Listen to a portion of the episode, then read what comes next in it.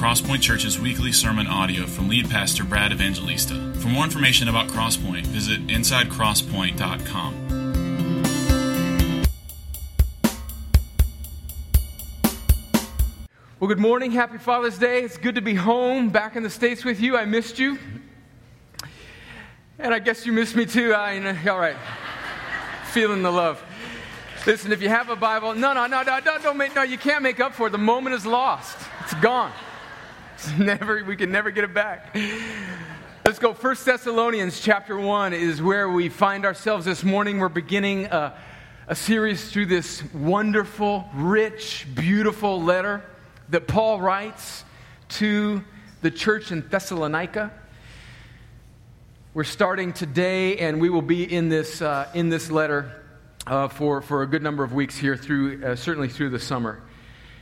And as you find First Thessalonians, I, we're going to have the text on the screen, but I think you would really be well served, especially if you're a newer Christian or maybe you're not a Christian and you're here visiting, you came by invitation you would really help yourself if you actually opened the Bible yourself and followed along. That's a great way to become more familiar with your own Bible. If you don't have a Bible, take the one that we have underneath the chair in front of you and use it and keep it. That's our gift to you.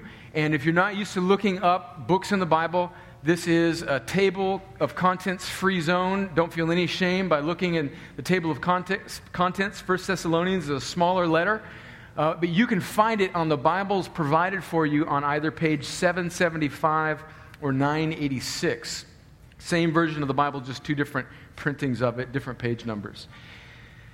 Before we get into 1 Thessalonians, let me just mention um, that uh, we had a, as Springer alluded to, we had a wonderful trip in, in Uganda.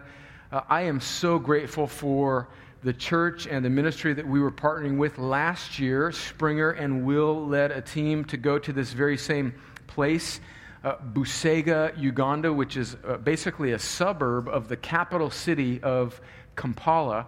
Uganda, if you're not familiar with it, is actually a very small country, but very densely populated country, right in the very heart of Africa, uh, kind of in the central east part of Africa, and uh, very densely populated capital city of Kampala. The ministry of Lifeline, which is, we know it as a uh, primarily an adoption, a Christian adoption agency that David Wooten and Pepper Wooten, who uh, actually are still members of Crosspoint but have moved and are now relocating to Florida. Remember David Wooten is, was the Georgia state director for Lifeline. Now, the Florida state director for Lifeline has helped many families in this church adopt. Well, Lifeline, which is based out of Birmingham, has many other ministries, and one of the ministries they have is called Unadopted, which helps to care for and partner with churches and ministries around the world that serve very vulnerable children, children that will very likely never be adopted. So that's where the phrase unadopted comes from. Not necessarily orphans, just very vulnerable children. And in this suburb of Kampala, Busega, Lifeline has partnered with a church there called King Jesus Church that is pastored by Pastor Raphael Kajubi, who is a wonderful, gracious, very gifted man of God. And last year, uh, Will and Springer led the team to go with a group of young people from our church to minister to his church. And this year we did the same. So we just came alongside that church to love them, encourage them, and also Pastor Raphael and his church has started a school for deaf children because deaf children in that culture are uh, often just cast aside as children that have no worth. In fact, they're often viewed as being cursed. And of course, that just makes them very vulnerable to just being preyed upon by uh, society. And so, this church has started this uh, wonderful school for deaf children and actually some blind children now. And they're just doing a wonderful, wonderful uh, work. And in fact, I'm really happy to tell you that in two weeks, the first Sunday in July, Pastor Raphael will actually be here in the States at Crosspoint. Lifeline had a previously scheduled trip uh, for, with him, and so he's coming working with some churches in the States. And he uh, had an opening on July 5th, so he'll be with us and we'll speak briefly to the congregation. And then we're going to have a lunch with him for anybody that went to Uganda or just wants to meet Pastor Raphael and hear more about the work there in Uganda. You can stay for lunch with him afterwards. I'm really looking forward to you getting to meet him. This man is, is really carving out an enclave for the gospel in the middle of a city that has really two huge enemies to the gospel. So, just to help you pray for the work of the gospel in Uganda, the two huge enemies of the gospel in Uganda are Islam. In fact, um, in Kampala, Muammar Gaddafi, the, remember the former uh, uh, dictator leader of Libya, financed the building of the largest mosque in sub Saharan Africa, right smack dab in the middle of Kampala. So it's this huge building that would seat about 30,000 people right there. So Islam is definitely advancing in Uganda, uh, primarily through the financial backing of these Arab leaders. And then the second enemy of the gospel in Uganda is the false prosperity gospel, which I really I came to realize and be disgusted by is the number one export of America. It's the false prosperity gospel, that junk that gets piped out of TVs or through the airwaves via TBN and other just ridiculous of false ministries. It just makes you want to just come home and do bad things to prosperity preachers, really. Um, that's about all I'll say about that. But uh, do pray for them. And uh, the Lord, by His grace, just allowed us to do a pastor's conference with about 30 to 40 pastors there. Uh, very earnest and sincere people, but it was evident as I was speaking to them that many of them are trapped in this uh, just very false notion of what it means to be blessed by God. And so do pray for them. And Pastor Raphael is a man who recognizes this and is really trying to serve not just his own church, but other pastors in his city and is doing a wonderful job. So I'm really looking forward to you being able to meet him in a couple weeks. Now, I'm going to have to adjust. Uh, there is a difference between African and American culture. Um, they are much more responsive, much more responsive. And you're a relatively responsive crew for kind of, you know, Columbus, Georgia.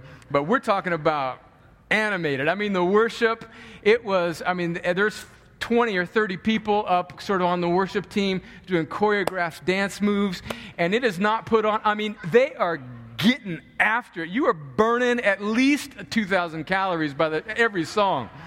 I mean, they were sweating, no air, no, nothing put on, no showmanship, just exuberance, right? And uh, I, I, wish I had those moves, um, and I wish I had the just the uh, cardiovascular endurance of half of the people there. And then when you just say something that they like, I mean, they will just, they'll just, they'll just start clapping. It's like, yeah, yeah, amen, right in the middle of a, of a sermon point. And just over stuff that you don't even mention. In fact, in the pastor's conference, when I was preaching to them, um, I just mentioned, and I guess marriage is, is, is, is long term marriage in Uganda is a challenge. And I just happened to mention that I'd been married to 20 years. And they just went, whoa, whoa, whoa, whoa, whoa. 20 years? I said, No, you, you really should be clapping for my wife on that one. easy, easy, easy. Yeah. Yeah, I, I see. I see where this is going. All right, now that I've lost you, let's get into First Thessalonians. So I'm going to read the chapter, and then we're going to we're going to work our way. Really, today's uh, much of it is an intro to the first chapter. And as I've, I, I want you to read this letter over and over and over in these coming weeks, and we're going to immerse ourselves in this text. It is First Thessalonians and Second Thessalonians are two little letters that really don't get much play. They're, they're sort of often ignored. And so we're going to really dive in, and, and I'm, i was kind of wondering why is that? I, am not real sure why. Maybe it's even the name. It's just kind of hard to say. It's not as easy as Timothy or Titus or Coloss. I don't know. But there's, this is just going to be a treasure of uh, encouragement and assurance and hope for us as we get into this as we get into this letter. So let me read the first chapter, and then we're going to uh, just kind of, I'll give you an outline of how we're going to work through this text. Let me read 1 Thessalonians chapter 1. Paul, Silvanus, and Timothy, to the church of the Thessalonians in God the Father and the Lord Jesus Christ, grace to you and peace we give thanks to God always for all of you, constantly mentioning you in our prayers, remembering before our God and Father your work of faith and labor of love and steadfastness of hope in our Lord Jesus Christ. I'm, I'm getting emotional because when I was in Uganda and I was reading this, I was thinking this about you. And now that I'm here in the States and I'm reading this, I'm thinking about Uganda, this, this heart that Paul has for the church. Verse 4 For we know, brothers, loved by God, that He has chosen you because our gospel came to you not only in word, but also in power and in the Holy Spirit and with full conviction. You know what kind of men we proved to be among you for your sake. And you became imitators of us and of the Lord, for you received the word in much affliction with the joy of the Holy Spirit, so that you became an example to all the believers in Macedonia and in Achaia. For not only has the word of the Lord sounded forth from you in Macedonia and Achaia, but your faith in God has gone forth everywhere, so that we need not say anything. For they themselves report concerning us the kind of reception we had among you, and how you turned to God from idols to serve the living and true God. Oh, what a description of what it means to be a Christian. Verse 10 and to wait for his Son from heaven, whom he raised from the dead, Jesus, who delivers us from the wrath to come. Okay, let me give you our outline, then we're going to pray. I want us to work through this outline to help frame our time together. The first is we're going to spend some time thinking about and looking at the context of this letter, the context of why Paul wrote this letter to the Thessalonians. Secondly, we're going to look at the main point of 1 Thessalonians chapter 1. Really, I think what is the essence of what Paul is trying to say. The first thing that he wants to anchor the Thessalonians in as he begins this letter. And then, thirdly, we're going to look at some application, maybe to different types of hearers to this letter, even in this room today. So let me pray, and then uh, we'll work through this. Father, as we come to you, we thank you for your grace, that you would be so kind to us, that we can gather in your house with your word. This is, these are not just moral, uh, ethical suggestions. This is your very word, inspired by your Holy Spirit through your people, that, through authors that wrote exactly what you intended them to say to your church, not just the church of their time, but the church of all time. And God, it is now your word to us, completely true, with all authority and all power, to bring life and health and change and repentance and joy to us and for us. So, God, I pray that as we read your word and as we think about it and as we stare at it and as we consider it, that we would put ourselves under it and it would humble us and it would give us joy and confidence and it would put steel in our spines and it would simultaneously encourage and convict, that it would wound and heal, and that it would bring glory to your name and, and joy to your people. And I join my prayers with Springer and the rest of us, that, God, that you would come alongside that community in Charleston, especially that church, Emanuel AME Church, God. I'll minister to them. We stand with our brothers and sisters in Christ. We pray that the gospel, we know it will triumph. And we pray that many would come to repentance as they see a beautiful picture of the gospel, even displayed in these families as they spoke to the perpetrator in court last week. Lord, now as we turn our attention to this text, put steel in our spines. Give us assurance and hope. I pray that you do these things for the glory of your name and for the good of your people. In Jesus' name, amen.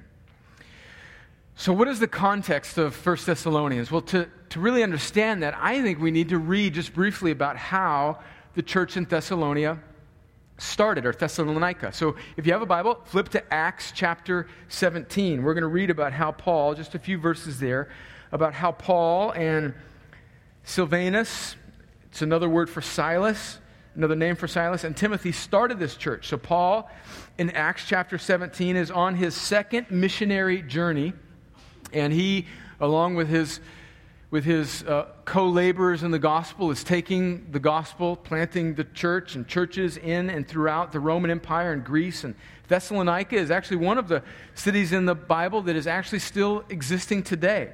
Uh, it, it's still a city, a very important city in Macedonia in biblical times that still, again, exists today. So let's read in Acts chapter 17 about Paul taking the gospel. So in Acts chapter 16, Paul has received this Macedonian called this vision, where he receives this vision that, that there's this voice saying, Come and come, come and take the gospel west to us here in Macedonia. And so Paul starts to move the gospel west, and the gospel's been moving west ever since then. So we read in Acts chapter 17, verse 1, the start of the church in Thessalonica. Now, when they had passed through Amphipolis and Apollonia, they came to Thessalonica where there was a synagogue of the Jews. And Paul went in, as was his custom, and on three Sabbath days, so basically three weekends, on three Sabbath days, he reasoned with them from the scriptures. So this was Paul's custom. He would start with the Jewish synagogue and he would try and take the gospel to his countrymen. And he was taking the Old Testament, because the New Testament is, is in the process of being written, right? So the Gospels and Paul's letters are not Paul's in the process of writing them right now. And so it's not codified into what we know of as the, the New Testament. So Paul is preaching the gospel to them out of the Old Testament, just like we did when we went through Genesis a, a few months ago. So he reasoned with them from the scriptures, explaining, and listen to verse 3 explaining and proving that it was necessary for the Christ to suffer and to rise from the dead, and saying, This Jesus, whom I proclaim to you, is the Christ. So, what is Paul's message to the Jews and then later on to anybody that would listen in the church, in the synagogue in Thessalonica?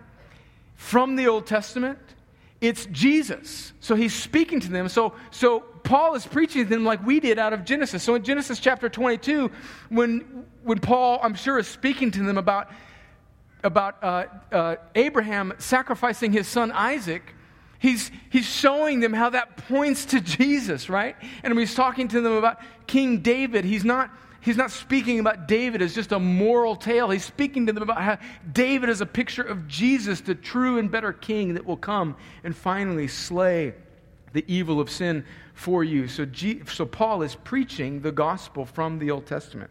Verse 4. And some of them, were persuaded and joined Paul and Silas, as did a great many of the devout Greeks, and not a few of the leading women. So a few of the Jews believed, and a great number of devout Greeks. Now, what were devout Greeks? They were Greeks that were. Uh, they were kind of partial to Judaism, but they weren't quite uh, sold enough on it to be circumcised. So they were oftentimes in the New Testament, you were, it'll refer to them as God fearing Greeks or devout Greeks means that they were attracted to Judaism, but they weren't quite taking that final step. And now that they hear the gospel, they are they're committed to become Christians, and not a few of these leading women. Verse 5. But the Jews, obviously those who weren't convinced by Paul, were jealous and taking some wicked men of the rabble. Now, that's a phrase, isn't it? Who are the wicked men of the rabble? I mean, there's just this group called the rabble, and they're wicked men that are a part of it. And they're no fun to be around, evidently. They formed a mob set the city in an uproar, and attacked the house of Jason. Jason was one of the people that was hosting probably these meetings, seeking to bring them out to the crowd. And when they could not find them, they dragged Jason and some of the brothers before the city authorities, shouting, These men have turned the world upside down, who have turned the world upside down, have come here also. And Jason has received them. And they are all acting against the decrees of Caesar saying that there is another King Jesus. And the people and the city authorities were disturbed when they heard these things. And when they had taken money as security from Jason and the rest, they let them go. And then, if we were to read further, we see where Paul and Silas and Timothy then, because of this disturbance, leave Thessalonica and move on to speak the gospel to another city in Berea. So now what has happened is, is Paul has taken the gospel just over the course of just about a month, three Sabbaths, three Saturdays. Paul has planted this church. A few Jews a great number of Greeks or Gentiles, and some of the leading women formed this church, and it really just caused an uproar. And they are now swearing their allegiance to the true King Jesus rather than the king of Rome. And this is causing a great disturbance, and the Jews are very upset about, upset about this because, as the Jews underneath the authority of the Roman government, any disturbance would cause the Roman government to come and, and really squash their uproar. And so they are very nervous about it, and now they're starting to persecute these early Christians. And so, what has happened now is Paul and Silas and Timothy have now left Thessalonica and have moved on. And now in Acts chapter 18, later on, we find out that Paul is in Corinth. And Paul is, is gone from the Thessalonians, and he's now concerned about how the Thessalonians were doing. He only had about a month with them. And he left them in sort of an uproar. And now, like any good pastor, Paul is concerned about how the Thessalonian church is doing. So, what he does is he sends Timothy one of his co laborers in the gospel, back to Thessalonica to give them a sort of to check in on them to see how they're doing. Because he didn't have time with he didn't have much time. He only had four short weeks to really teach them and he's wondering how they're doing. And so timothy goes to thessalonica and now brings word back to paul which is mostly a good report but it's kind of mixed with some things that timothy's concerned about and he shares with paul. And what are those situations or things that Paul is now concerned about that really formed the reason why he wrote First Thessalonians. Well, there's a few things that Paul that are the occasion of Paul's letter to the First Thessalonians, the purpose of his letter. First is that he's concerned about their, the persecution that they're facing. They are enduring persecution because they have turned to Christ. They're enduring persecution from just the Gentile culture, and they're enduring primarily persecution from the Jews that are upset that some of the Jews have now accepted Christ as the Messiah. So he's writing to encourage them and to put steel in their spine because they're facing persecution. Secondly, uh, another reason Paul's writing them is because some of the opponents Paul's uh, opponents in, in the church in Thessalonica were saying to them, You know what? Paul didn't really love you. Look, he left after four weeks and he hasn't come back, so he's really not concerned about you. And he's writing to tell the people, No, no, no, I am concerned about you. Another great reason, which we'll get to when we see in, in chapter 4 and, and, and chapter 5, is that the Thessalonians were very concerned about the timing of Jesus' return, right? So Paul didn't get to teach them much, all that he wanted to teach them. He had to leave after about four weeks. And some of the Thessalonians were beginning to die, like pass away. And they were, expe- they were so eager, they were receiving what Paul had been saying so eagerly that they were expecting Jesus to come back any minute. And now some of their, their, their friends and, and brothers and sisters were, were dying and they hadn't had an opportunity yet to be taught by Paul about the afterlife and Jesus' return. And so they're starting to think, oh my gosh, have these people that have died missed out? And so they're starting to, you know, be anxious about that. And so Paul writes them to give them assurance and more clear teaching about Jesus' return. And we're going to get into that in chapter 4 and 5. And it's going to be awesome because we're going to talk about all the, just the, the really some of the goofiness that we see even in the church in America, how about people want to put a, a date on Jesus' return and all sorts of stuff. So we're going to get into that. And then, G, and then Paul writes to the Thessalonians because they're a young church and they're new Christians. And they live in a in a city, Thessalonica, that was awash in sexual immorality. In fact, it was a, it was a, a culture that really worshiped the phallic symbol. And it was just, it, it, it was a culture that worshiped sex and fertility. And they would have parades that they would kind of parade these phallic symbols in the streets. And this is the culture that, that these young Christians are being saved out of and Paul is very concerned because he's receiving a report from Timothy that some of these young Christians are claiming to be Christians, but they're still living sexually like they did before they were Christians. So let me say that again to modern day Americans in 2015. There were a bunch of people in the church who were claiming to be Christians, but were still living sexually like they did before they were Christians. They were claiming that Jesus was their king, but they weren't living in certain aspects of their life, primarily their sexuality, like he was king. Like maybe some of you in this room are. And we're going to get to that when we get into 1 Thessalonians chapter 4, and Paul's going to going to correct them and exhort them to live in line with the kingship of Jesus. So that's the context of the letter. Now, second point of our outline. What is the main point of Thessalonians? Well, let's, let's look again at, at verses 1, 2, 3, 4, and 5, and we'll, we'll probably just get through that. I think we'll be in 1 Thessalonians 1 again next week. Start in verse 2.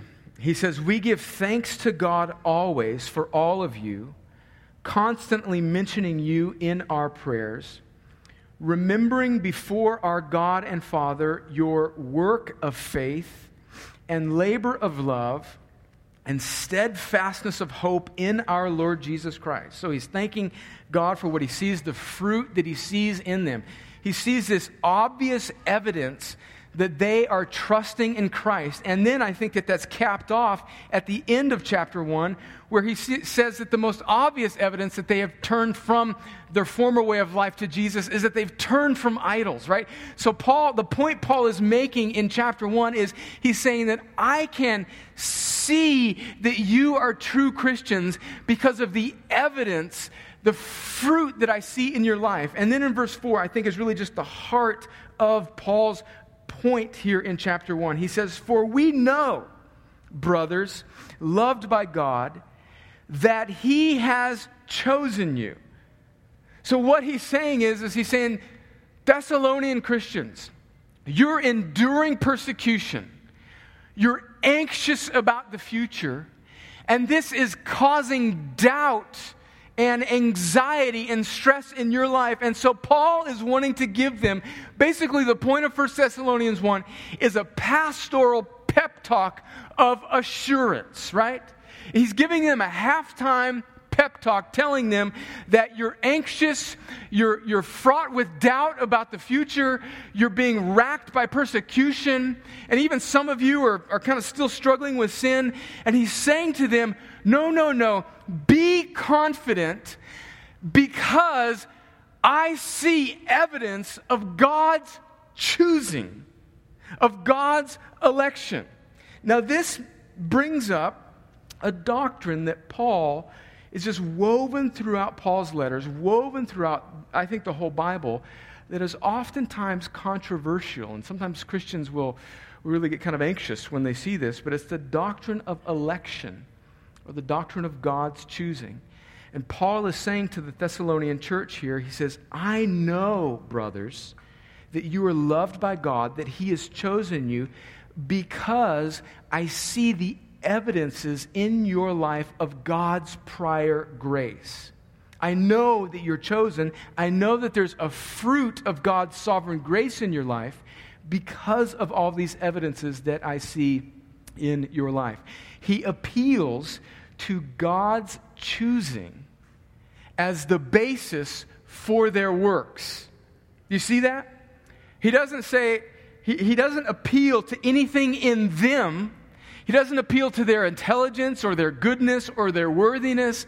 He appeals to God's choosing of them in Christ before they had done anything as the evidence that should give them confidence. And because God has chosen them, they are necessarily producing fruit in their lives. They're, they're, they're starting to turn away from sin. They're, they're, they're showing hope and faith and love, and, and they're turning from idols. And this is really the, the theme of God's grace throughout all of the scriptures. It's not just in Thessalonians, but it's also in Deuteronomy. It's in, it's in the Old Testament. Notice God says these words of, to, to the nation of Israel in Deuteronomy chapter 7. Listen to this in Deuteronomy 7, verse 6, 7, and 8. He says, For you are a people holy to the Lord your God. The Lord your God has chosen you to be a people for his treasured possession out of all the peoples who are on the face of the earth. It was not because you were more in number than any other people that the Lord set his love on you and chose you, for you were the fewest of all the peoples. but it is because the Lord loves you and is keeping the oath that he swore to your fathers that the Lord has brought you out with a mighty hand and redeemed you from the house of slavery, from the hand of Pharaoh, king of Egypt. So, what he says to the Old Testament Jews and what he's saying to the First Thessalonians is essentially the same things. He's saying, I know you're a Christian not because you are awesome and God decided to make you part of his team. He's saying he chose you in love because he loves you, right? So if, if, it's, if it's halftime of a game when the Thessalonians are down, he's not saying to them, listen, I know you're going to be able to make it because you have lots of gifts. Uh, you're not going to be able to make it because God saw something in you that He didn't see in anybody else. And so, if you will just keep maintaining that thing, then you'll be okay, right? No, He says that He chose you because He chose you. He loves you, Israel. And he loves you, Thessalonians, and he loves you, New Testament Christian in Columbus in 2015, not because you're American, not because you brought anything to the table, not because you figured it out, not because you were strong, not because you were intelligent, not because you did something with faith that somebody else didn't do, but he loves you because he loves you. Why is that so important? Because if he loves me because of no good thing in me, but simply because of his grace, he's not going to stop loving me if there's something that's not good in me that's not, that I'm not doing in that present moment. Do you see that? Do you see that the root of God's work in the Thessalonians had nothing to do with anything in them, but it was purely based because of his sovereign love. And that, Paul is wanting them to see that because they need an anchor that goes deeper than their own strength. And so do we, don't we? And Paul is drilling home to these Thessalonians Christians. He's saying to them essentially, I know that there's a root in you because I see the fruit that the root will necessarily bring. Do you see that? There's fruit. So, so this, is, this has all sorts of implications about even modern day Christianity in America. How do we know we're Christians? Is it merely because we raise our hands and recite a prayer, or, or maybe our dad or mom was a member of the church, or our grandfather, you know, was a deacon, or our grandmother played the piano or folded the bulletins? No, we know we are Christians by whether or not there is evidence in our lives of something that God put in us in eternity past to make us love Him. And it will bring forth fruit in every true Christian's life. And Paul is saying he's wanting to encourage them because they're, they're anxious and they're being, they're being beaten down by their culture. And he's saying to them, No, no, no, no, no, no. Don't be discouraged. I see an evidence of God's grace in you because I see it in the way that you're working out your salvation and everything that you do, the way that you're enduring in hope and you're turning from idols. And so the question to us as we read this letter is, it, is there any evidence in our lives? Do we see these same things in our, oh friends, I see it all over this church. I see evidence of people turning from idols, standing steadfast in hope. And Paul, just like to the Thessalonians, through the Holy Spirit, is saying to us, anchor your hope in what God has done in you in eternity past, not because of any gift or strength in your own ability to hold on to Christ. And that's Paul's main point, I think, of to the church in Thessalonians in chapter 1. He is wanting to anchor them in God's sovereign grace. I know that He chose you because I see the evidence that it is necessarily being. So, if a person claims to be a Christian and there's no evidence, there's no there's no fruit in their life, I think that we biblically should be able to say, I, I don't know. Are you a Christian? And that's wildly unpopular in American church culture these days, just to doubt anybody's salvation, because we just, you know, we want to come to church and just pat each other on the back and, oh, you're awesome. You're awesome. I'm so happy you're here because I'm an insecure pastor and I just want crowds, right? That's what kind of basically what, what happens. But you see, that's not what Paul's saying. In fact, he'll actually write in 2 Corinthians chapter 13, he'll say that you should test yourself to see that you're in the faith. And I think that one of the things a gospel minded church should do is to sort of push on one another at times to create a culture that's gracious. See, isn't this just a fine line? Of course, we want to be gracious, but, but yet not to create a culture where people just are sort of deceived into thinking that they're okay with God when they are. Maybe somebody who has said that they're a Christian and they're continuing to live like they were before. Paul, Paul would not say these things to that type of person. He, he would not say that I see this evidence in you. He, he would say to them, which he's going to say in 1 Thessalonians 4, he's saying that you need to turn from this immorality and turn to God and give evidence that he truly loves you. And so Paul is wanting to anchor. It's like he's trying to do a few things. He's wanting to anchor the two true Christians in their hope, and he's wanting to rattle the cage of the people who may be falsely assured and think that they're Christians. So in the same message, you see how he's, how he's encouraging the true Christians, and he's trying to convict the people that think they're Christians but aren't. And, and, that should really be what we do in every message here when we hold up Christ. This is what it looks like to follow Jesus, to, to be somebody that's turning away from idols and, and putting your hope in Jesus and is striving together with other Christians to live and to bear fruit and to glorify God and enjoy Him forever and ever.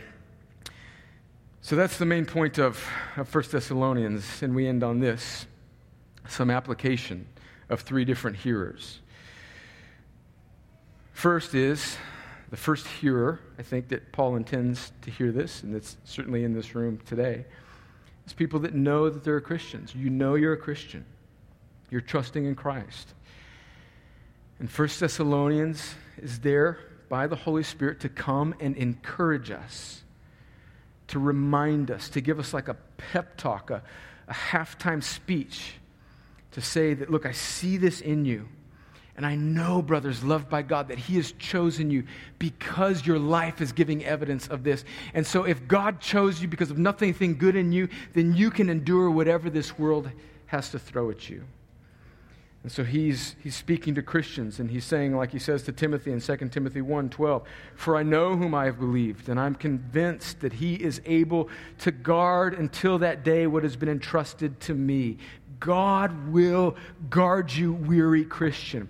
Hang in there. Philippians 1 6. I am sure of this, that he who began a good work in you will bring it to completion at the day of Christ. So, Paul's one concern is Christians who know they're Christians who are weary, and he's saying to them, Look, look, look God is not giving up on you. I see evidences of his grace in you. So, hang in there. He will not lose any of his sheep, no matter what this world throws at you.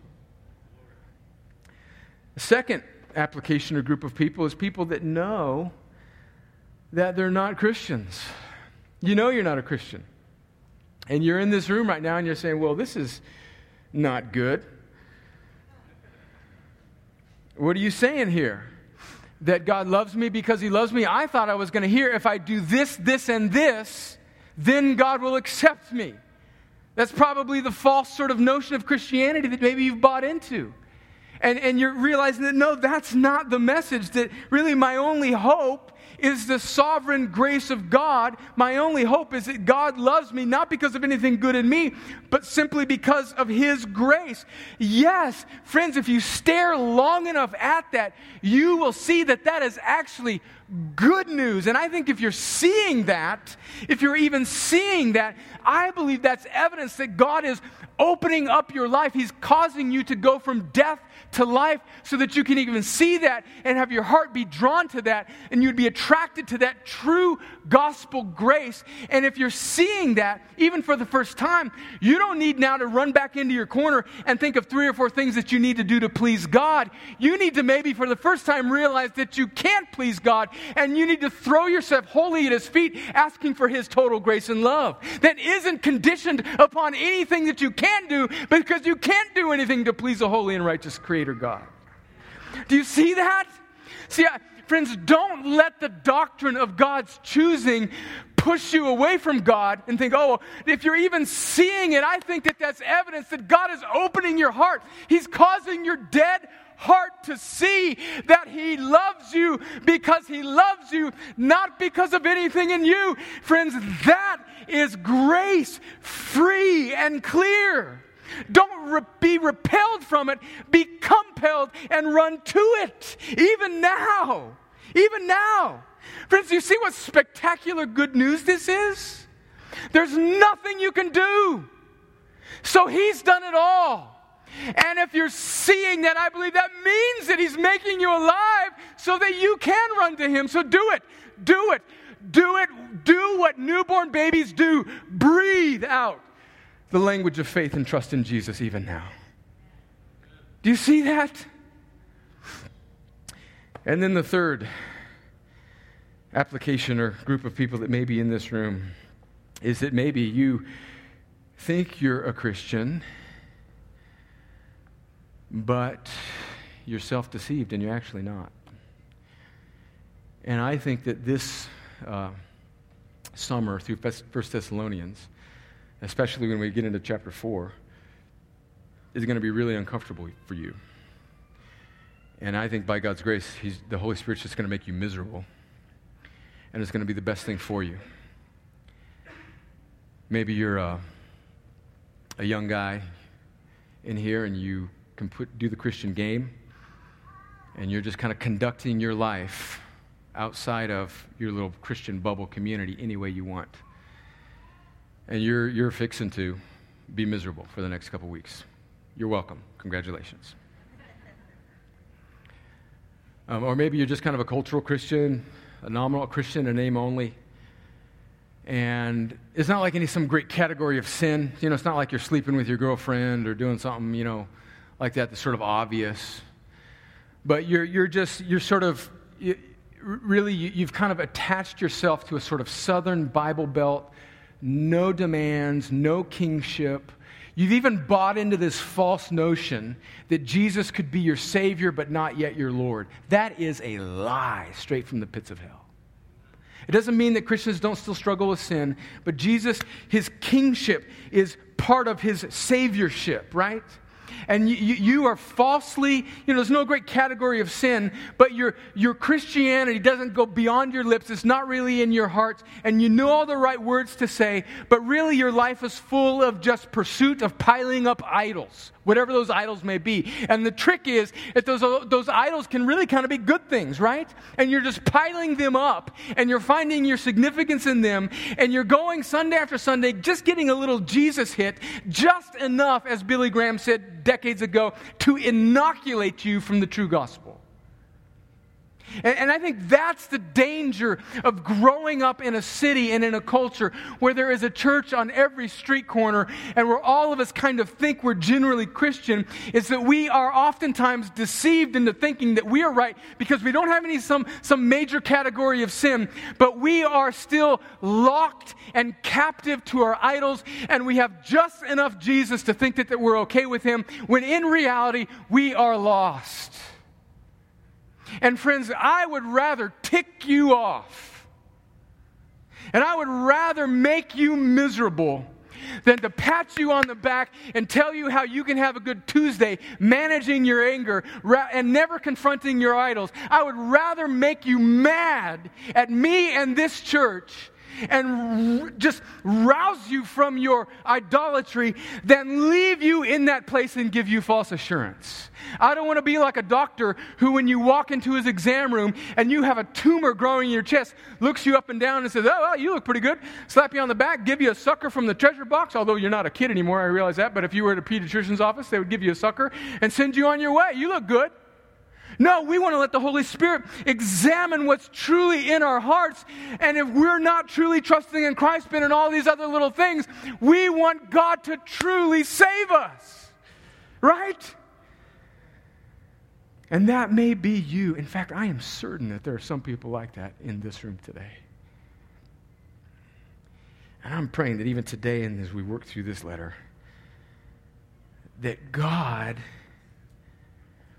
would make the love that He has shown in Christ on the cross to bear the wrath of God that should have been yours and absorb it and extinguish it and satisfy it and then rise again in victory over death and sin that it would that God would make that irresistible and so beautiful and so much more satisfying than any of these little trinkets and idols that we often captive to, so that we would be like these Thessalonians and turn from our idols and put our hope in God. And then we would it'd be like we anchor ourselves because look, persecution and anxiety and more sin is going to have to be fought and dealt with. And we need chapter 1. We need to see the root of salvation is God's grace, not our ability, and we need to bear fruit so that we can be a display of the gospel in this broken world. And we need to be anchored by that, and we need that back leg bent, and we need to go and we need to do it together. Right? So we need 1 Thessalonians 1. And we need to see this type of love and be captured by it and be drawn to it and trust in it. Let's pray. Father, as we embark on this journey through this letter, I pray that you would anchor us in indescribable love. I pray that true Christians in this room would be fortified and emboldened and have steel put in their spines. Pray that people that know that they're not trusting in Christ would finally have their eyes opened from the hamster wheel of performance that the exhausting wheel of good works that will never fully satisfy, that they can finally jump off of that wheel and see that your grace and love is free. And that, that would be evidence, God, that they are being made alive by you and they would turn away from works and turn away from their own righteousness, turn away from their own effort, and they would finally trust in Christ. And then, Lord, finally, I pray for some in this room who maybe you're self deceived. And just because they're a good kid that grew up in Columbus, Georgia, or in the Bible Belt somewhere, they think that they're okay with you just by association this kind of cultural assimilation. Lord, I pray that you'd make that person just so miserable. I pray that you'd start to make sin and idols taste terrible to them. I pray that either even right now or over the course of our time in this letter that you would give them a, a true awareness that all this time they've just only had you on their lips and not on their heart. And they need to turn from their idols and see and trust in Jesus. Lord, we need this. We need the root of grace. Help us see this, I pray, for the glory of your name for the good of your people. Show us these things. In Jesus' name, amen.